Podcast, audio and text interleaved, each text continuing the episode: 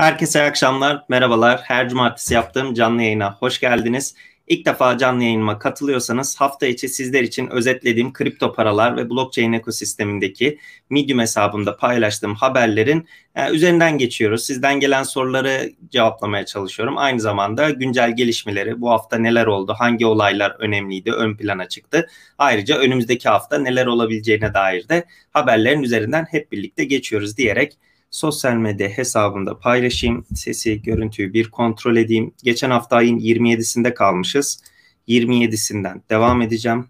Şurada diğer ekranımda paylaşacaklarım hazır. Şuradan da bir Telegram duyuru kanalımda, Twitter'ımda da paylaştım mı diye bakıyorum. Evet, yavaştan başlayabiliriz. Haftanın ilk haberlerinden başlıyorum. Ondan sonra en güncellere doğru gidiyoruz. Bunların hepsini videonun açıklama kısmında tüm ulaşabileceğiniz linkler var. Oradan Medium hesabımı takip ederseniz de e, bu haberleri akşam böyle saat 8-9 gibi yaklaşık 30 saniye, 1 dakikalık vaktinizi alacak şekilde 4-5 tane başlık olarak paylaşıyorum. Ekranda da şu anda yansıttım. Anlık haberleri ise Telegram duyuru kanalım var. Aynı zamanda da Twitter hesabım var. Telegram duyuru ve Twitter hesabımı da takip ederseniz anlık gelişmeleri sizlerle paylaşmaya çalışıyorum.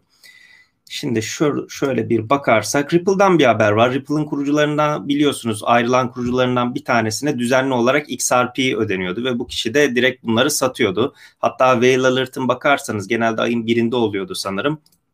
Böyle işte şu kadar milyar XRP'nin, şu kadar milyon XRP'nin kilidi açıldı şeklinde bir tweet atıyordu Whale Alert ve insanlar ya bu ne demek falan diye sorduğunda aslında bu kurucu ekipten ayrılan kişiye e, başta vaat edilmiş XRP'lerdi. E, burada 1 milyar XRP civarı kaldı. Şirketler ayrılırken yaptığı anlaşma gereği bir co-founder'ın e, burada yaklaşık 1 milyar XRP daha aldıktan sonra o şey kazandığı haklar bitiyor. Bunu da niçin paylaştım sizinle? Genelde XRP yatırımcıları çünkü buna çok kızıyordu. Çünkü eline geçer geçmez bu XRP'lerin tamamını satıyordu ve bir satış baskısı yaratıyordu. Yani çok değil tabii ki orada bir milyar XRP ama sonuçta yine de hani eski kurucu ortağın direkt böyle bu şekilde satması, onun bir satış baskısı yaratması da tepki çekiyordu. Buradaki güncel gelişme bu şekilde. İkinci haberim İran'da Bitcoin madenciliğinden çok fazla elektrik tükettiği için bu madencilik Eylül sonuna kadar biliyorsunuz yasaklanmıştı. Buradaki haber akışı ya şöyle söyleyeyim birkaç ay önce işte İran kripto para madenciliğinden, bitcoin madenciliğinden işte yılda bir milyar küsür dolar para kazanıyor gibi bir haber geliyor. Sonra bir bakıyorsunuz birkaç hafta sonra işte elektrik çok fazla tükettiği için yasaklandı haber geliyor. Şimdi de son haber akışlarına göre de 30 madencilik tesisine yani lisans verildi. Bu lisanslar lisansı olanlar dışında madencilik işte kaçak falan yapanlar vardır ama İran büyük ihtimal işte bu verdiği lisans verdiklerinin üzerinden ilerlemek istiyor. bu şekilde de bir haber vardı İran tarafından. NFT haberi var. Marvel biliyorsunuz NFT ürünlerine de yavaş yavaş girmeye başladı. Marvel'da çok önemli bir tabii ürün olduğu için, marka olduğu için de çok ciddi değeri var. NFT kısmında özellikle. Bir özel bir platformla anlaşarak NFT dünyasına Marvel'da girmiş bulunmuş. 27'sindeki haberlerimiz bu şekildeydi. Bu hafta yine birazdan konuşacağız. Aslında Bitcoin madenciliği ile ilgili ve Çin'den gelen e, bu madencilerin e, ve difficulty zorluk derecesiyle ilgili bir kısım haberler var. Onun dışında çok da böyle ön plana çıkan haber yok. E, büyük ihtimal kısa sürede toparlarım diye düşünüyorum cumartesi akşamı çok fazla vaktinizi almadan. Ayın 28'indeki haberlere gelecek olursak Coinbase Almanya'da kripto para saklama hizmeti verebilecek. Bu custody dediğimiz Coinbase yavaş yavaş açılmaya başladı. Sanıyorum dün veya ondan önceki gün bir haber daha vardı. Ee, dünyanın herhangi bir yerinden işte alım satım yapılabilmesini sağlayan bir şeye de geçiyor. Biliyorsunuz Türkiye'den de şu an Coinbase'i e, benim bildiğim kadarıyla alım satım yapılamıyor da cüzdan hizmetini kullanabiliyorsunuz. Hatta cüzdanı çok önceden beri kullanabiliyordunuz. İlk böyle cüzdan açanlar falan hatta e, şey cüzdan, mobil cüzdan falan Coinbase'i kullananlar oluyordu. E, şu anda Coinbase Almanya'da da saklama hizmeti verebilecek. Bunun için gerekli izinleri aldı. Meksikalı bir milyarderden haber var. Bitcoin modern dünyanın altınıdır demiş. Ee, ondan sonra da Meksika'daki bankamın Bitcoin kabul eden ilk banka olması için çalışıyoruz. Salinas'mış ismi de. Ee, daha önceden de bu kişi portföyünün %10'unu Bitcoin'de tuttuğunu açıklamıştı. Meksika'daki e, en zengin iş adamlarından birisiymiş. Ya bu biraz şey hani bakış açısı okey portföyünün işte %10'unu Bitcoin'e yap, sakladım okey ama hani bankanın da sahibi olduğu için ya banka benim Bitcoin kabul eden ilk banka olalım falan bilmiyorum ne derece hani başarılı olabilir. Benim bankam, benim kurallarım diye bir şey hani olmuyor ama Meksika'da durum nasıl onu o zaman görürüz. Eğer tekrar bir şey olursa haber değeri taşıyan olursa onu da paylaşırım. Crypto.com'dan bir haber var. Global olarak USD banka transferlerini kabul etmeye başladılar ve yani USD yatırınca, dolar yatırınca birebir oranında USDC olarak da hesaplara yansıtmaya başlamışlar. Crypto.com'dan da böyle bir haber gelmiş. Hindistan tarafında devamlı yasaklama haberleri geliyordu. Yani Hindistan'daki bu yasaklandı yasaklamadı. Hatta ben bir tane tweet atmıştım böyle papatya falına döndü olay işte yasakladı yasaklamadı yasakladı yasaklamadı şeklinde. Yani bu Hindistan'da da kripto paralara yapılan yatırım miktarı 200 milyon dolar seviyesinden 40 milyar dolar seviyesine kadar çıkmış. Tabii buradaki rakamlar hani çok da doğru olmayabilir ama hani 200 milyon dolardan 40 milyar dolara diyoruz. E, birazcık yanlış olsa hani %10 %20 bile sarksa yine de çok çok ciddi rakamlar. Yani bir şeyin orada da böyle yasaklanıyor falan deyip devamlı tartışılması aslında belki hiç istemedikleri gibi insanların kripto paralara ilgisinin çok daha artmasına neden olmuş olabilir. 28. gündemde bu şekildeydi. Şimdi Coinbase tarafından ikinci haber USDC stake eden müşterilerine yıllık %4 faiz vermeye başlıyor. Bu çok fazla konuşulmadı. Yani çok fazla gündemde yer almadı ama ben şöyle düşünüyorum. Şimdi İnsanlar genelde medyada şöyle görüyor işte Bitcoin fiyatı çok volatil, Bitcoin arttı, altcoin düştü, işte Bitcoin 60 bin dolardan 30 bine düştü, değerinin şu kadarını kaybetti diye sürekli ana akım medyada böyle şeyler var. Fakat bir yandan da Amerika'dakiler ya sonuçta Coinbase'e güveniyor. Nasdaq'ta da listelenmiş. İşte biz buradan alım satım yapamıyoruz ama Amerika'daki e, çoğu kişi işte ilk böyle kripto para yatırımını Coinbase üzerinden falan yapıyor. Şimdi bu kişiler e, kripto paralardaki bu volatilite riskini almayıp stabil kripto para olan USDC biliyorsunuz USDC daha böyle regülasyonlara uyumlu gözüküp daha böyle bir hani güven şey yapıyor. Tether davası ile ilgili olan şeyleri hatırlarsanız o günlerde genelde böyle herkes işte Tether'den USDC'ye falan dönüp bir USD'ye falan böyle dönmeye çalışmıştı. Şimdi burada Coinbase'de de şöyle bir durum var. Amerika'da böyle işte negatif faiz ortamlarının konuşulduğu ama bir yandan da böyle enflasyonun işte dörtler beşler seviyesine çıkması falan böyle konuşulurken şeyi düşünün bankaya koyduğunda yani yüzde bir falan alıyor anca. Hani belki biraz daha fazlasını anca alabiliyordur. Ama burada mesela işte Coinbase'e koyduğunda bunu USDC'ye çevirdiğinde birebir dolar olarak çevirdiğinde 1 dolar 1 USDC öyle düşünün. Ee, buradan %4 faiz alacak ve hiçbir volatiliteden de etkilenmeyecek sonuçta. Ha, risk yok mu? Tabii ki var. Coinbase bir şey olabilir. Coinbase eklenebilir. Coinbase'e bir şey olabilir. Onun dışında USDC kısmında bir sorun çıkabilir ama hani ben tahmin ediyorum ki bazı insanlar da gerçekten ya biz hani bankada tutacağımıza bunu kripto parada tutup Coinbase'e koyarsak en kötü yıllık %4 alırız. Hiç al satla falan da uğraşmam. Fiyat düştü çıktı da uğraşmam diyebilir. Ama bu Amerika'daki vatandaşlar için tabii ki doğal olarak %4'ün çok daha üstünde getiri sunanlar var. Hani birazdan yine konuşuruz. Bir iki haber daha vardı. Yani DeFi kısmında falan da zaten hani oralardaki oranlar biraz daha düşmüş olsa da hani %4'ü bir DeFi kullanıcısı şey hiç çok düşükmüş falan deyip geçer büyük ihtimal ama Coinbase'in USDC'den sunması önemliydi. Şimdi elektrikli araç üreticisi Daimak'tan bir haber var. Ee, bunu bir saniye. Şurada bir tweet atmıştım şöyle. Ee, bunlar Kanadalı otomobil üreticisi bir yeni şey yapıyor. Elektrikli araç üretiyor ve bu elektrikli araç ürettiğinde de bunun tweetini atmıştım ben. Güneş enerjisiyle şarj olacağı zaman işte Bitcoin madenciliği yapacağını açıklamıştı. Aynı zamanda da işte araç satışlarında Bitcoin kabul edeceğini açıklamıştı biliyorsunuz. Tesla da ediyordu. Daha sonradan işte vazgeçti Elon Musk. Şimdi ilk başta tabii şey geldi hepimize. Sonuçta güneş enerjisine takılı hani aracı şarja takıyorsunuz. E, tamam hani şarj olurken nasıl şey yapacak? Madencilik yapacak da ne kadar yapacak? Şimdi benim de elektrikli aracım var. Hani şarj olurken zaten pilin orada bir şey var. Hani pilin bir döngüsü var. İşte yüzde seksen olduktan sonra çıkar yok yüzde yirminin altına düşürme falan şeyleri varken bir de ne kadarlık bitcoin üretecek ama şey niyet iyi diyelim. Hani pilin ömrüyle işte diğer şeylerle yapmayalım. Hani o kısmı düşünmeyelim. Böyle bir iyi niyetle yola çıkmış üretici. Hatta şey falan diyorlar işte mesela şarj ettiniz. Arabayı çalıştırdıktan sonra şey diyecek işte şu kadar Dogecoin kazandın. işte sadece bitcoin değil büyük ihtimal kripto paraları da kazacak. İşte şu kadar tasarruf ettim falan filan diye böyle bildirim yaparak hani atıyorum çok komik bir miktarda kripto para üretecek ama sonuçta bunu bu şekilde yapmaları da bilmiyorum belki de hani çok ilgi çekecektir diye düşünüyorum. Şimdi haber şu yani bu haberi paylaştıktan sonra 1 Haziran'dı sanırım. Yani onu paylaştıktan sonra ne zaman paylaşmışım? Evet 1 Haziran'daki şeyi paylaşmışım. Bir ay önce bunlar şimdi şey bu teoriden artık pratiğe geçirmeye başlıyorlar. Hatta bu madencilik işlemlerini 7-24 canlı yayında göstereceğini belirtmişler. Bu da büyük ihtimal kurduğu şarj istasyonlarına işte şarj etmeye giden araçların mı şeyi gösterecekler. Bunu nasıl yapacaklar bilmiyorum ama bu şekilde bir duyuru da geldi. İyi akşamlar arkadaşlar. Mesajlarınızı okuyabiliyorum. Teşekkür ederim geldiğiniz için. Sorularınızı sorabilirsiniz. Yanda uçup gitmiyor şu şekilde. Hepsini istersem ekrana yansıtabiliyorum. Mesajlarınızı görüyorum. Şuradan devam edelim. FTX'te bir sonraki listelenecek projeyi söylemişim. O zaten listelendi. Günlük haberi görenler ona belki bakmıştır. ARK Investment'ın Bitcoin ETF için başvurusu var.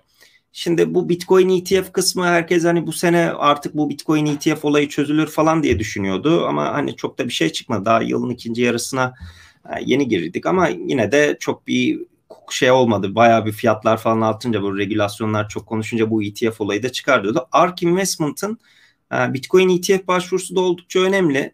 E, bizim Cemil Şinasi Türün hocamızdı sanırım. O tweet atmıştı. ARK Investment şey yaptıysa onlar alır diye. Sonra bir canlı yayınları vardı İsmail hocamla ama onu şey yapamadım, izleyemedim. Orada detayları aktarmıştır. Yani bunu şeye sormalı, Cemil hocamıza tekrardan sormalı. Ama ARK Investment'ın da böyle bir ETF haberi var. Ben de sizlere iletmiş olayım.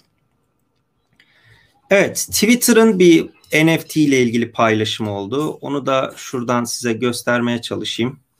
Ee, şu şekilde Twitter resmi hesabından görebileceğiniz gibi Twitter hesabından işte 140 kişiye 140 tane bedava NFT şeklinde böyle bir işte düşünen adam, işte tweet atan adam, işte likelayan adam böyle birkaç tane şey yapmış. Hatta bunlar Rarible üzerinden falan da yapıyor. Ben şimdi bu tweet'i görür görmez Hani anında şey dedim bunlardan bir tanesini ilk bu çıkanlardan alayım. Hatta altına bu tweet'in yorumlar geldi paylaşınca. Hani NFT değil de GIF paylaştılar falan diye. Rarible ya satılık değil ama işte claim edebiliyorsunuz alabiliyorsunuz cüzdanınıza falan ama ben alamadım. Belki denk gelip yapan arkadaş varsa daha sonra da açıkçası ilgilenmedim. Ee, o yüzden de pek bilmiyorum ama Twitter biosuna falan da değiştirdi. Tüm gün boyunca NFT paylaşacağız şeklinde. Ee, böyle bir haber var. Biliyorsunuz Jack Dorsey zaten hani Twitter'ın CEO'su kripto parayla çok ilgili profilinde Bitcoin yazıyor. Sadece ama öyle profiline Bitcoin yazıp geçmiyor. Devamlı Bitcoin ile ilgili e, paylaşımlarda bulunuyor. Ekosistemin nasıl gelişebileceği ile alakalı Bitcoin ile ilgili biliyorsunuz zaten Square diye kendi şirketi var. Onun dışında Lightning Network ile ilgili bir sürü şeyler yapmaya çalışıyor. Kripto paraların entegrasyonu önümüzdeki dönemde Twitter üzerinde çok büyük ihtimal göreceğiz. Bunu Lightning Network ile olmasa başka bir türlü bir şekilde Jack onu entegre edecek diye düşünüyorum. NFT kısmında da böyle bir paylaşımları oldu. Canlı yayında yorumları StreamYard uygulamasını kullanıyorum. Ee, oradan onun sayesinde yapıyorum. Çoğu kişi de artık zaten StreamYard'ı kullanıyor sanırım. Bir de eCam Live var. Onu bilgisayarınıza indiriyorsunuz. Onu da denedim. O da fena değildi ama bu daha bir basit geldiği için bunu kullanıyorum. Şimdi az önce dediğimiz Coinbase haberinden sonra yatırımcılarına çok yüksek faiz vereceğini söyleyen böyle yüzde on binler milyonlar falan geçiyor burada. Ee, bir tane DeFi platformu Whale Farm. Ee, anonim kurucuları varmış bu Whale Farm'ın. Hiç böyle belli değil kimin ne yaptığı ettiği falan. Yaklaşık 2.3 milyon dolarla kayıplara karışıyor. Şimdi bu haberler biliyorsunuz böyle bir iki haftada bir falan geliyor. Her zaman şunu söylemeye çalışıyorum. Hani herkesi dinleyin bu kripto paralarla blockchain ile ilgili DeFi ile merkeziyetsiz finans NFT ve tamam her şey her şey dinleyin ama şeyi unutmayın. Yani blockchain teknolojisiyle yapılıyorsa, işin içinde akıllı kontrat varsa işte bu çok güvenlidir, hacklenemez, çalınamaz, hiçbir şey olmaz gibi bir dünya yok. Kesinlikle çok çok iyi araştırmanız gerekiyor. Her zaman bunu söylüyorum. Böyle de bir platform varmış. Benim hiç haberim yok ama işte 2.3 milyon dolarla kayıba kaçmış. Buradaki esprine çok yüksek faiz vermişler. İnsanlar da şey diye düşünmüş. Ya bu DeFi'de falan çok yüksek faizler falan konuşuluyordu deyip bu büyük ihtimal bu platformu görüp hiç o DeFi kısmını araştırmadan nedir ne değildir araştırmadan para yatıran kişilerin maalesef parası gitmiş. Amerika Birleşik Devletleri'nde 650 tane banka müşterilerine e, Bitcoin hizmeti sunmaya hazırlanıyor. Burada hizmetten kasıt alım, satım ve saklama hizmeti. E, bir tane özel şirketin teknolojisini kullanacaklar. Buradaki kasti dediğimiz saklama hizmeti ve alım satım hizmetini vermesi için. Bu önemli. Hatırlıyorsunuz bu haberi ben yaklaşık bir, bir buçuk ay önce yine paylaşmıştım. O zaman böyle yine bir şeydi hani planlanıyordu falan şimdi hazırlanıyor hani son aşamalara geldiği söyleniyor ama hani hala ortada somut bir şey yok şu şu banka şunu kullanarak yapıyor diye bir şey yok ama olduktan sonra büyük ihtimal şey olacak bankacılık uygulamasını açtığınızda işte orada Amerika'da dolar altın işte euro mura ne varsa onun yanında bitcoin de olacak. Bir sonraki haberimize geçmeden bu arada bu anlattıklarımın e, hiçbirisinin yatırım tavsiyesi niteliğinde olmadığını belirtmek isterim. Bu yasal uyarımı da yaptıktan sonra devam ediyorum. Rusya Merkez Bankası da 2022 yılında dijital ruble testlerine başlamayı planlıyormuş. Ben çok seviyorum bu haberleri. Yani her hafta biliyorsunuz bir tane geliyor böyle işte Euro dijital işte Euro dijital ruble 2025'te çıkacak. 4 yıl denenecek. 2022'de çıkacak. Ee, yani çok sevdiğim haberler bunlar. Sizlerle de paylaşıyorum ama gördüğünüz gibi yani şey çok uzun bir süre. 2022 yine okey de böyle işte dijital euronun falan 4 yıl testi yapılacak, şu yapılacak falan. Burada görüyorsunuz bir hafta geçiyor. Mesela bir hafta yayın açamıyorum. iki hafta geçiyor atıyorum. Bir tane böyle bir haftayı işte kaçırıyorum, yayın açamıyorum bir sürü şey değişmiş oluyor. İki hafta bir ay takip etmesem şu piyasayı hani bir sürü şeyden böyle geri kalacağın ortamda işte 4-5 seneler gerçekten çok çok uzun süreler. USDC'den bir haber daha var. 25 milyar dolarlık piyasa değeri var USDC'nin, stabil kripto paranın ve şeyi açıkladı. Ee, Avalanche var, Polkadot var, Tezos, Tron gibi birkaç tane platformda e, üzerinde de çalışacağını açıkladı USDC. Bu bildiğiniz şey gibi işte Tether'in de mesela yani sadece Ethereum üzerinde değil direkt diğer blockchain'ler üzerinde de çalışıyordu. Ha, bunda da o şekilde düşünebilirsiniz.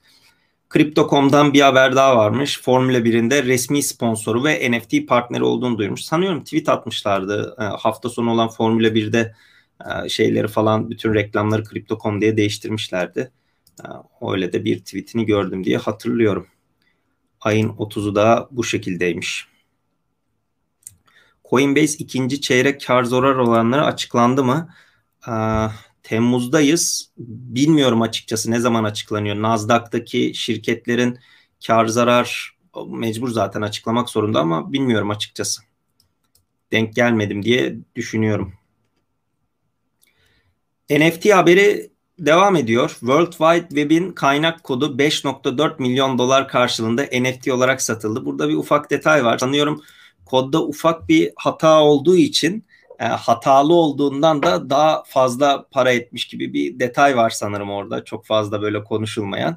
Ya bu şey gibi düşünün. Hani bu eticinler vardı ya işte bisküvi böyle ters eticin basılmıştı. O ters eticinin adamın biri eBay'de böyle uçuk bir rakama satıyordu böyle. Hepsi şey basılmış normal. Bir tanesi fabrikada ters basılıyor kutu. Adam onu denk gelmiş almış satıyordu çok yüksek fiyata. Öyle düşünebilirsiniz. Bu kadar tarihi bir olaydı işte World Wide Web'in kaynak konunda da yani bir hatalı olanların NFT'sinin daha çok satıldığı ile ilgili bir haber vardı. Binance Türkiye'den bir haber var. Binance Türkiye'de biliyorsunuz Türk lirasıyla alım satım yapabiliyorsunuz ve Türk lirası işlem çiftlerinde mesela işte Bitcoin, Türk TR, işte Türk lirası, Ethereum, Türk lirası bu işlem çiftlerinde piyasa yapıcı işlemler yaparsınız. Yani emir tablosuna emir girip gerçekleşmesini beklerseniz hiç komisyon ödemiyordunuz. Bu normalde bitmişti. Haziranda bitiyordu. Binance bunu 30 Eylül 2021'e kadar uzattı. Ee, chat kısmından paylaştığım linkten üye olursanız Binance Türkiye'de %10 indirim kazanıyorsunuz. Maksimum bu kadarını bulabiliyorsunuz zaten internette. Ee, Binance.com'a üye olursanız ve BNB kullanırsınız da %20 indirim artı üstüne bir de %25 geliyor. %45 civarı bir indirim oluyor. Chatten paylaştığım linkten veya videonun açıklama kısmından üye olmadıysanız isterseniz üye olabilirsiniz. Ya yani internette bulabileceğiniz maksimum indirim oranını sağlayan bir tane site yaptım. Oradan diğerlerine de bakabilirsiniz.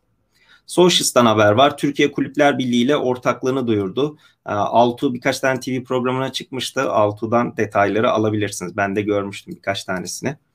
Onları izleyebilirsiniz. Şimdi şey size hep söylüyordum geçtiğimiz haftalarda bu madenciler Çin'den ayrılmaya başlayınca bunlara mutlaka e, teşvik amaçlı ülkelerden işte gel bizim ülkemize burada madencilik yap sana şurayla teşvik vereceğiz böyle yapacağız diye bir açıklamalar beklediğimi söylüyordum. Açıklama geldi ama benim dediğim şey tam tersi geldi. Kazakistan'dan bir haber var. Çin'den ayrılan madenciler bu bir kısmı işte biliyorsunuz ABD işte Miami'ye Texas'a falan gidiyordu. E, bir kısmı da işte Kazakistan'a falan gidiyordu. Kazakistan şey demiş hani kripto para madencilerini elektriği daha pahalıya satacağını açıklamış. Hani ucuza satıp gel burada yap falan deyip bir teşvik yapacağına tam tersine böyle ters bir açıklama gelmiş ama olsun ben hala o kararımı diretiyorum. Teşvik veren ülkelerde mutlaka çıkacaktır. Robinhood'dan bir haber var. Bu Robinhood'u biliyorsunuz. Bu GameStop olayında işte Dogecoin'in o ilk çıkış zamanında falan işte pamplanmaya başladığı zamanda falan özellikle GameStop olayında çok fazla konuşmuştuk. Ee, ondan sonra tabii ki şey çok olmuştu. Reddit'teki falan paylaşımlarla insanların işte hisse almasıyla birlikte falan alım satım işlemlerini durdurmuştu. Burada herkes geldi böyle işte Reddit'ten toplandılar falan filan diye. Şimdi belli bir ceza falan yemişti. Onun davası devam ediyordu. Nasdaq üzerinden halka arz için başvuruda bulundu şirket Robinhood. Hood adıyla, H-O-O-D adıyla Nasdaq üzerinden e, şey yapacak. E, başvuruda bulundu Nasdaq üzerinden halka arz için. Şirketin şimdi bu önemli. Bizim burada haber değeri taşıyan şey şu 11.6 milyar dolarlık kripto para tuttuğunu açıkladı ama bu tuttuğu şey kullanıcıların kripto parası. Robinhood'a girdiğinizde e, Amerika'da işte Robinhood kullanıcıları giriyor oradan istediği kripto parayı alabiliyor. Fakat şöyle bir detay da var e, kendi cüzdanına çekemiyor. Yani withdraw özelliği diye bir şey yok. Alacaksın orada al, al sat yapacaksın. E, kullanıcıların da şu anda platform üzerinde 11.6 milyar dolar çok ciddi bir rakam. Yani MicroStrategy falan düşün işte 100 bin Bitcoin tutuyor. En son ne kadardı? 2.75 2.75 milyar dolar falan ediyordu şu an yanlış hesaplamıyorsam canlı yayında. 11.6 milyar dolar çok ciddi müşterilerin Bitcoin'i ve diğer kripto paraların toplam değeri var diye Nasdaq'a bunu bildirmişler.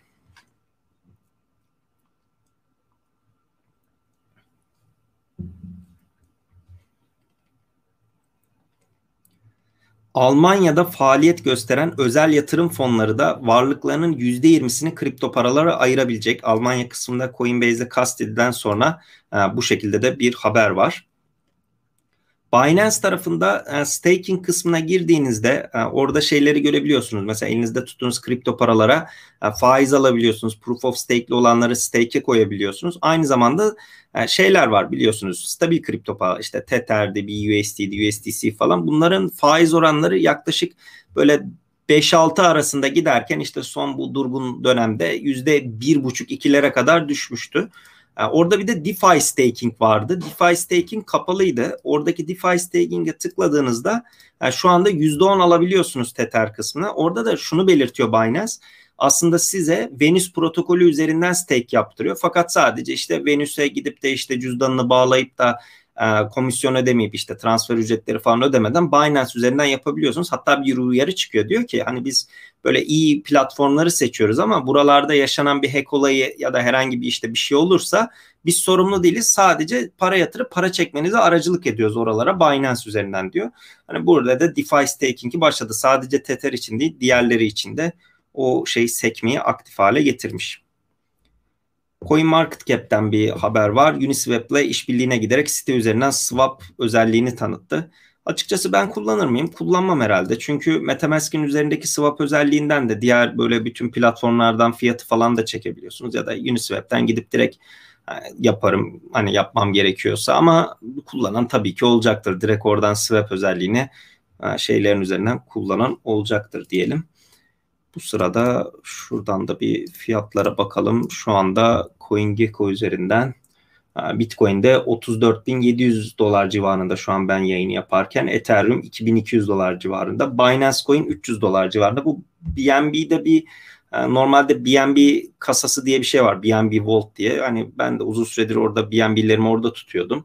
Onu tekrar bir Binance tweet attı işte BNB'lerinizi burada tutabilirsiniz de belki bunun birazcık etkisi olmuştur. Belki staking ürünlerinin gelmesiyle birlikte BNB'ye bir talep olmuştur. Ama şeyi araştırmanız gerekiyor arkadaşlar. Mesela şimdi BNB bir Binance'in borsanın token'ı.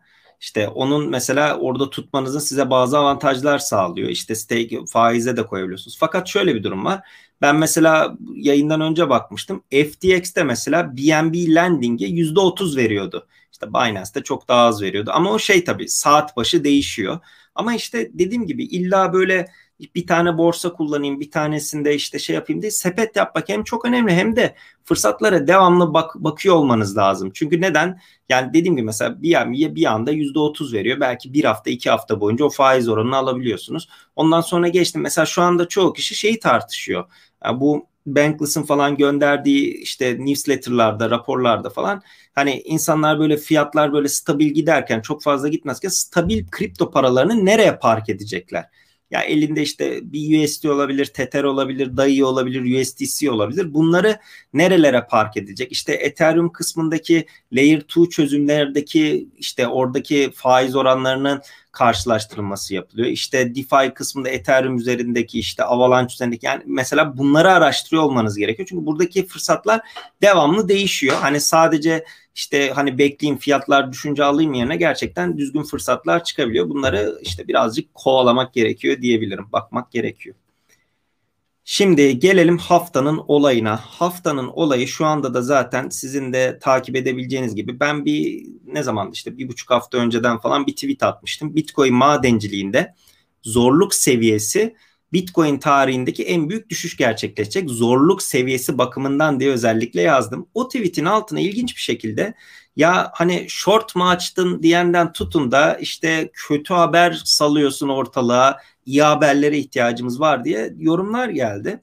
Şimdi bu yorumlar geldikten sonra da ben şeyi birazcık yapmam gerektiğini anladım. Hani bu hash rate ne demek, zorluk seviyesi ne demek, bu nasıl değişiyor? Biraz bunlardan bahsedilmesi gerektiğini düşünüyorum. Çünkü insanlar mesela zorluk seviyesindeki düşüşü direkt Bitcoin fiyatı da o kadar düşecek şeklinde yorumlayanlar oluyor. Yani bu mesela benim yani YouTube'da özellikle takipçilerim hani zaten yakından biliyordur ama mesela halving kısmında da Bitcoin blok ödülü yarılanması kısmında da mesela Bitcoin fiyatı ikiye mi bölünecek? Yani direkt yarı yarıya düşecek mi diye e, çok fazla soru geliyordu. Sonra yavaş yavaş tabii onun üzerinden çok fazla geçince insanlar öyle olmadığını anladı. Ya biraz burada teknik bazı şeyleri bilmek gerekiyor. Bu sadece Bitcoin kısmında değil. Şimdi kısaca açıklamak gerekirse şöyle söyleyeyim. Yani birinci söyleyeceğim şu. Kanalımda iki tane falan video var. Çin'deki hash rate göçüş, bu madenci göçü nasıl etkiler diye. Onun dışında yani e, şu şekilde şu videoyu izlemenizi tavsiye ederim. Ne zaman yaptım bunu? 2 Temmuz günü. 2 Temmuz'da Bloomberg'e çıktım. Orada direkt şey anlattım. Bu e, hash rate Bitcoin madenciliğinde zorluk seviyesi düşmeden önce işte ne, ne olacak ne bitecek falan filan bunları birazcık böyle Bloomberg'de falan da anlattım. O videoyu da kanalımda yayınladım. Onu da izlemenizi tavsiye ederim. Yaklaşık bir 20 dakikalık video. Şimdi şundan bahsedeceğim. Ee, Bitcoin'de amaç 10 dakikada bir blok bulunmasıdır ve Bitcoin madencilerin amacı Bitcoin madenciliği millet para kazansın diye ortaya çıkmış bir şey değil. Yeni Bitcoin'lerin sirkülasyona katılması ve Bitcoin transferlerinin onaylanmasıdır. Hangi Bitcoin transferlerinin? Bir blok dolana kadar içinde biriken aslında transferler ve blokların da 10 dakikada bir üretilmesi planlanır teorik olarak. Şimdi diyeceksiniz ki mesela internette baktığınızda Bazen bir blok 3 saniyede bulunuyor. Galiba rekor 3 saniyede yanlış hatırlamıyorsun. Bazen de 1 saat 10 dakika sürüyor bulunması. Bunlar çok istisna ama ortalama 10 dakikada bulunabilecek şekilde Bitcoin algoritması madencilere bir problem sunuyor. Algoritmik bir problem. Ya bu bu şey gibi düşünmeyin. Yani bunu böyle madenciler işte e, bir kitap defterle böyle işte bir ya da puzzle gibi bir şey falan çözmüyor. Baya böyle uzun bir hash var onu çözmeye çalışıyorlar. Çok basitçe anlatmaya çalışıyorum. Ve o hash'in zorluğu da 10 dakikada bir bulunabilecek kadar zorlukta oluyor. Şimdi durum şu. Bu güzel çok güzel devam ediyor ve kodda şu yazılmış. Demiş ki 2016 blokta bir bug eğer 10 dakikadan fazla sürüyorsa çözülmesi mesela işte 11 dakikada ortalama çözülüyorsa demek ki bu madencilere problem zor geliyor zorluk seviyesini yüzde on düşür. Tamamen olay bu. Bunun da tam tersini düşün. İşte çok kolay çözmeye başladılarsa, çok kolaydan kastım 10 dakikanın altında çözmeye başladılarsa o oranda zorluk seviyesini artık neyin zorluk seviyesini? Madencilerin çözmesi gelen gereken problemin zorluk seviyesini. Bu 2016 blokta bir oluyor ve 2 haftada bir oluyor. Şimdi bu birinci bilgi. İkinci bilgi Bitcoin hash rate dediğimiz aslında Bitcoin madenciliği bu ASIC cihazlar var ya Bitcoin işte madenciliği yapılan cihazlar işte ASIC'ler var. Eskiden işte biliyorsunuz işlemciyle, ekran kartıyla falan mining yapılıyordu. Şimdi çok gelişmiş teknolojiler kullanılıyor. ASIC cihazların da çok böyle az nanometre olanları falan çıkmaya devam ediyor. Çip krizi falan var. O işler nasıl gidecek pek bilmiyoruz ama en azından şu anda e, bir herhangi bir sıkıntı gözükmüyor. Tabii ki tedarik sıkıntısı var ama şey cihazların e, üretilmesinde, teknolojinin gelişmesinde şu anda bir sıkıntı yok gibi gözüküyor. Neyse uzatmayayım. Hash rate'de işlem gücü de bu Bitcoin ağındaki e, işlem gücü ve Bitcoin aslında koruyan bu işlem gücü. Yani %51 saldırısı yapamıyorsunuz. Çünkü o kadar çılgın bir işlem gücü var ki bunun %51'isini e, ele geçirmek ve ele geçirmeye devam etmek yani o hash rate'i de elinde korumak çok çok ciddi bir maliyet. Çok çok ciddi yatırım gerekiyor. Bitcoin'in de aslında bu hash rate ile network ağ korunuyor diyebiliriz. Peki şimdi ne oldu? Çin'deki madenciler Çin'de yasaklanma olunca madencilik Çin'de yasaklanınca bayağı işte kavimler göçü gibi madencilerin göçü başladı. İşte başka ülkeler az önce saydık işte birkaç tane daha ülke var. Bunlara geçmeye başladılar. Tabii böyle olunca siz cihazları işte videolar falan paylaşmıştım Twitter hesabımdan bakabilirsiniz. Ee, şuradan da paylaşayım Twitter hesabımı. Böyle işte fişi çekiyorlar gidiyorlar yollarda madenciler ASIC cihazlar böyle yüzlerce kutunun içine konmuş falan gidiyor. Yani bu bir süreç. Adam düşünsenize Çin'den Amerika'ya gidecek. Gidebilecek mi? Bir kere o var. Hani madenci Çin'de yasaklanınca Amerika'ya hemen öyle gidip şey yapabiliyor mu? Gitti diyelim. Orada işte rüzgar enerjisi, güneş enerjisine geçmek isteyen olacak. Cihazların depolarda tekrar kurulması gerekecek. Bunların yapılandırılması, yazılımlarının tekrar ayarla ya bir ton iş var. Çünkü ben de 2013-2014 yılında madencilik yaptım. Hani o zamanlar düşüyorsa düşünün çok ufak bir operasyon olmasına hemen şimdiye karşılaştırırsak hani ne kadar büyük bir şeyden bahsettiğimi şeyde yazabilirsiniz. Google'a, YouTube'a işte en büyük Bitcoin madencilik tesisi falan bunu İngilizce falan yazarsanız bir sürü zaten video çıkacaktır. Neyse Şimdi hash rate burada yaklaşık böyle bir ilk bu Çin'in yasaklama haberlerinden sonra falan %50 civarı düştü. %50'ye yakın düştü ve şu anda Çin'deki Bitcoin madencilerinin işlem gücündeki payı %50'nin altında. Hatta çok çok daha altında olduğunu çok rahat bir şekilde söyleyebiliriz. Çünkü bu %65 civarıydı. 59'a falan düşmüştü. O en son çıkmalarıyla birlikte. Yani uzun vadede ben kesinlikle bunu olumlu görüyorum. Çünkü herkes şeyi eleştiriyordu. Bitcoin'de işte zaten bunun yarısından fazlası Çin'de madenciliği yapılıyor şeklinde eleştiri geliyordu. Şu anda artık o eleştiri gelemeyecek. Ondan kurtulduk diyebilirim. Şimdi ne oldu? Bugün de %28 o 2016 blok bugün bitiyordu. Bu birkaç saat içinde de işte birkaç saat önce %28 zorluk seviyesi düştü ve şu anda tekrar madencilerin 10 dakikada bir blok bulacağı şekilde zorluk seviyesi ayarlandı. Ha tekrar bu şey problem ağır kalırsa, problem zor gelirse, hash rate düşmeye devam ederse evet zorluk seviyesi tekrardan düşecek ama Şimdi bu medyada şu şekilde yansıtıldı. İnsanlar biraz öyle anlıyor. İşte Bitcoin gücünün yarısını kaybetti. Hayır. Kod burada kanundur. En baştan beri oyunun kuralları bu şekilde. Bazen %10 artar, bazen %5 düşer, bazen %15 artar, bazen %20 düşer, bazen de böyle %28 düşer. Evet bu en büyük düşüş ama olması gereken bir şey. Kodda zaten bu yazılıyor. Yani bunu kimse böyle şu anda Çin'de yasaklandığı için düşüş olduğunu falan hani birisi mi yaptı, birisi mi düşürüyor bunu? Çünkü bu soru da çok geliyor. %28 düşüşü kim yaptı? Yani en baştan belli miydi yoksa işte yasaklanınca mı ma işte Bitcoin bu şimdi madencilik konseyi falan çıktı biliyorsunuz işte bunun da raporunu birazdan size paylaşacağım. Ee, onlar mı yaptı falan diye. Hayır tamamen Bitcoin zaten açık kaynak kodlu bir yazılım. Ee, bunun en başından beri kuralları bu şekilde kurulmuştu ve saat gibi tıkır tıkır çalışmaya devam etti. Bu zorluk seviyesindeki düşüş bu. Ee, umarım bu videoyu keserim herhalde bu anlattığım kısmı. Buna belki ayrı bir video olarak koyarım ama en basit anlatımıyla aslında bu şekilde. Bunu tabii ki böyle grafiklerle, animasyonlarla anlatsam çok daha akılda kalıcı olur ama hani bir sorunuz varsa da cevaplayabilirim bu konu hakkında. Şimdi devam edelim. Burada çok konuştuk. Bitcoin Madencilik Konseyi raporu diye.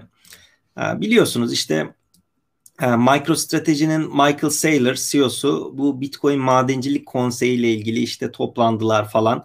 Ee, bir araştırma yaptılar. Bu araştırmanın sonuçlarını paylaştılar. Bir tane rapor. Ben bu rapordan çıkan öne çıkan gelişmeleri sizle paylaşmak istiyorum. Şimdi ilk şey şu, bir kere madencilerin yüzde kaçına ulaşmışlardı? 32'sine ulaşmışlar. Yaklaşık 3 madenciden birine, 3'te birine ulaşmayı başarmışlar. E, ve bu madencilere bazı sorular sormuşlar ve şu şekilde. E, bakalım neymiş bunlar? Büyük oranda e, yenilenebilir enerji, sürdürülebilir enerjiyi kullanıyor. İşte güneş enerjisi, rüzgar enerjisi, jeotermal enerjiyi falan kullanıyorlar. Bunlara ulaşmışlar. Tabii şu da benim aklıma geldi. Şimdi %32 iyi okey yüksek bir oran. Hani buradan e, genellenebilir ama belki de hani zaten güneş ve rüzgar kullanan kişiler mi bu ankete bu araştırmaya katılmak istedi? Hani diğer böyle kömür mömür diyor ya işte Elon Musk kömürle yapanlar onlar hiç böyle bulaşmadı mı? Denebilir ama çok da sanmıyorum açıkçası. Hani buradan böyle bir şey çıkmış. Asıl ikinci herkesin böyle en çok konuştuğu şu oldu. Bitcoin'in tüm dünyada harcadığı enerji, bu Bitcoin madenciliğinin tüm dünyada harcadığı enerjisinin %56'sı sürdürülebilir enerjiden oluştuğu, sürdürülebilir enerji kaynaklarından geldiği paylaşıldı. Bu da zaten biliyorsunuz Tesla araç satışlarında Bitcoin kabul, kabul ediyordu. Elon Musk dedi ya işte bu zaten Bitcoin üretiminde işte kömürdü falan kullanılıyor. O yüzden biz Bitcoin kabul etmekten vazgeçtik diye. Burada sevgili Meltem Demirörs'ün bir tweet'i vardı. Geçen hafta da paylaşmış. Sadece bir tane Tesla araç sattıklarına dair. E, onların çünkü Tesla halka açık bir şirket olduğu için bütün her şeyini paylaşmak zorunda. Borsada alım satım yapıldığı için. Burada da öyle bir haber vardı ama fakat bizim için aslında araç satışı değil o Tesla'nın kabul edip etmemesi önemliydi. Herkes şimdi Elon Musk'tan şeyi bekliyor bekliyor. Hani %50'nin üzerinde olursa Tesla'da tekrar Bitcoin kabul edeceğiz. Bu arada şunu söyleyeyim açıkçası yani hiç umurumda değil. Öyle söyleyeyim kendi açımdan. Yani Tesla'nın Bitcoin kabul etmiş etmemiş falan bunu sadece böyle ana akım medyada çok konuşulduğu için mecburen yer vermek durumunda kalıyorum. Yoksa bir adamın işte kendi şirketinde Bitcoin kabul etmesi ya da işte dünyanın en zengin insanı olursa olsun sonuçta Bitcoin'in kodları belli, açık kaynak kodu, ne yapabileceği belli, ne yapamayacağı belli. Hani bunu böyle paylaşıyorum şey yanlış anlaşılsın da istemem. İşte Elon Musk bakın şunu yaparsa işte fiyat böyle artacak, şunu yapmazsa fiyat böyle düşecek gibi bir şey demeye çalışmıyorum. Sadece onun bir sözü vardı. %50'nin üzerinde olursa da Hani bu ispatlanırsa da ben tekrardan şey yapacağım. Hani Tesla'da kabul edeceğim şeklinde. Şu anda da böyle çoğu kişi kendisine soruyor. Bir haber daha var raporda. Bitcoin'in tüm dünyadaki enerji üretiminin yüzde birini bile harcamadığı, hatta bunun çok çok altında olduğu söylendi ve son olarak da Bitcoin'in tüm dünyada harcadığı enerjinin Amerika Birleşik Devletleri'nde altını çiziyorum boşa harcanan enerjinin %2.8'ine eşit olduğunu şey paylaştılar. Yani bakın Amerika Birleşik Devletleri'ndeki harcanan enerjinin %2.8'i bile değil. Boşa harcananın %2.8'i. Böyle de bir e, tablo ortaya çıktı. Yani %56 diyorlar ama şey düşünelim hani birazcık tabii ki onun şey sapma payı olacaktır. İstatistikle ilgilenen arkadaşlar bilir. Sonuçta orada madencilerin üçte birine ulaşılmış. Hani o oran güzel ama oradaki sapma payını da düşünürsek ya yarısı en azından işte yarısı civarı güneş, rüzgar, jeotermal gibi enerji kaynaklarından sağlanıyor Bitcoin madenciliğinin diyebiliriz. Bu raporla ilgili de dediğim gibi Bloomberg yayını ve bir tane daha video vardı. Oradan da detaylı izleyebilirsiniz ama zaten size de şu anda yayında aktardıklarımı söyledim diyebilirim. Ne kömürmüş aynen. Evet zorluk seviyesi değişimini vermişim. Ayın 3'ündeki haberler en güncel haberlere geldik. JP Morgan'dan bir şey var. JP Morgan kripto parayla yapılan staking işleminin Ethereum'da geçilmesi planlanan Proof of Stake ile çok daha çekici olacağını belirtti. Ben açıkçası JP Morgan'ın bu söylemlerine çok şey yapmıyorum. Hmm, değer vermiyorum diyebilirim. Kendisi biliyorsunuz işte CEO'su e, Bitcoin dolandırıcılıktır, Ponzi'dir. Benim bankamda işte Bitcoin alım satım yapan olursa 5 dakikada kapıya koyarım diyen biri. Ondan sonra yıl sonuna doğru Bitcoin altından çok daha iyi performans gösterecek. Ondan sonra tekrar böyle bir Ponzi falan diyor. Sonra düzenli kripto paralar hakkında Bitcoin, Ethereum hakkında rapor yayınlıyor. Bir öyle davranıyor, bir tam tersi davranıyor. Şimdi de staking olayını öğrenmişler sanırım işte. Bakmışlar güzel işte gelir getiriyor falan. Sonra demiş işte staking nerede popüler? İşte Ethereum'da proof of stake'e falan geçecek. Biraz ben sanki oradan böyle onun bir şeyinden haber akışından yararlanma gibi yaptım ama sonuçta JP Morgan olduğu için de haber değeri taşıdığı için de paylaşmak durumundayım. Onların pek benim görüşümü önemseyip önemsemediklerini e, tahmin edersiniz şey yapmıyorlardır zaten. Benim ne düşündüğüm pek önemli değil. Coinbase'in CEO'su Brian Armstrong da 11 Mayıs 2020'de Powell ile görüştüğü ortaya çıkıyor. E, fakat bu toplantının içeriği hakkında bir bilgi paylaşılmamış. Yaklaşık yanlış hatırlamıyorsam yarım saatlik bir toplantı olmuş. Son haberim de şu, e, Wuhan Belediyesi önümüzdeki iki yıl boyunca yüzden fazla blockchain ile ilgili projeyi destekleyip blockchain şehri olmayı planladığını açıkladı. Buna Medium'da da yazmışım yorum sizin diye. Gerçekten yorum sizin. Sonuçta hani bu Covid'den kurtulursak herkesin aklında hani Wuhan'ı hepimiz öğrendik. E, doğal olarak işte bu koronayla Covid-19'la falan herkesin aklında kaldı. Hani önümüzdeki iki yıl boyunca 100 tane blockchain projesini destekleyip blockchain şehri olarak hani nasıl olur bilmiyorum ama yorum sizin açıkçası. Evet benim haberlerim bu kadar. Yine 40 dakika 45 dakika arasında bitirmeye çalıştım. Dediğim gibi birazcık haber akışı zayıflamaya başladı. İnsanlar yazın böyle bir şeyi rahatlığı çöktü diyebiliriz. Ama ben genelde aksatmadan bu hafta yine aksatmadım. Canlı yayında aksatmadan sizlerin karşısında olmaya çalıştım ama yani doğal olarak yazdır, tatil olur, gezilir, tozulur. Onun dışında yüksek lisans tezimle uğraşıyorum. Hani ciddi bir yoğunluk var. Canlı yayın yapamasam bile hani haberleri en azından paylaşmaya çalışıyorum. O yüzden önümüzdeki haftalar aksarsa bir şeyler şimdiden YouTube'dan söylemiş olayım. Evet, cumartesi akşamı çok fazla vaktinizi almayayım. Dediğim gibi videonun açıklama kısmında hem benim bütün sosyal medya hesaplarıma ulaşabilirsiniz. Hatta şuradan da chat kısmından da paylaşabilirim. Buradan tüm sosyal medya hesaplarıma ulaşabilirsiniz. Borsalarda indirim kazanmak istiyorsanız da internette bulabileceğiniz maksimum indirim oranlarını da e, oradan ulaşabilirsiniz videonun açıklama kısmından. Bu video işinize yaradıysa başkalarının önüne düşmesini istiyorsanız da videoyu beğenip kanalıma abone olmadıysanız da abone olabilirsiniz. Bir sonraki videoda görüşmek üzere diyelim. Hoşçakalın.